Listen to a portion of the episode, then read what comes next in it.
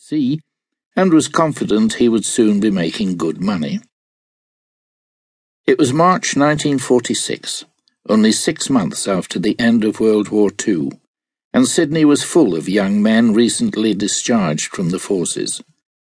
Cashed up with their deferred pay, they were now looking for a new job or a business idea. Ken had talked to Ray Miners, a relative who had a truck, and was making money with the transport and sale of timber fence palings. Ray said they could be bought at a timber mill at Wyong, about 100 miles north of Sydney, for 3d each. House owners in the outer suburbs had not been able to get fence palings during the war and were now happy to pay 6d each. Ken found that Ray, with no education or trade, was making twice as much as he was with his 2 university degrees. When Ken asked if he could get part of the action, Ray said he would need a truck and be able to drive it. To Ray's surprise, Ken said he would buy a truck and learn to drive it, so Ray promised to help Ken get started. Ken had thought of an army disposal truck, as they were available, but then decided against that because many of those trucks had a rough history. Ken was no mechanic, and he wanted to give reliable service to his customers, so he decided a new truck would be safer, with less problems. It was to be an International KS-5, a 5-ton tabletop imported from the USA, as international trucks were not made in Australia until 1951. Because they were in short supply, it was necessary to get a permit to buy the truck and then wait a month for delivery. The list price of the truck was £833.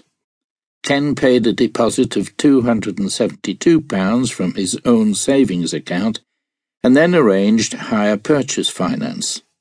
The wartime fixed prices regulation still applied. When the truck was nearly ready for delivery, Ken contacted Ray and told him he was all set to go to Wyong for the first load, only to find that the mill had closed down and was out of business. Ray had promised Ken it was a good opportunity. Now the promise was broken before it started. Ken learnt the realities of business. With this setback, Ken realised availability of work for the truck was the major consideration, so he asked STC if he could withdraw his resignation and keep his clerical job. That would give him time to rethink his position. He had a wife, 2 children, and a mortgage to support. Kenneth William Thomas was a country boy born in Harden, New South Wales, on the 15th of June 1913. He was the 2nd youngest of 6 children in the family of Arthur Picton Thomas and Elizabeth MacLeod. There were 3 girls, Alexandria, Julia, and Jean. Ken's 2 brothers were Arthur and Ross. Ken's paternal grandparents, John and Julia Thomas, had come from Booth Wells in Wales. They arrived in Australia on board the Chimborazo on the 10th of October 1881 with their 3 older children, William, Albert, and Isabella. The 4th child, born in 1883, was Ken's father, Arthur Picton Thomas, who became better known as Gart. There was the 5th child, Julia Margaret, 9 years younger than Gart. John was a stonemason and moved the family to Harden to make headstones.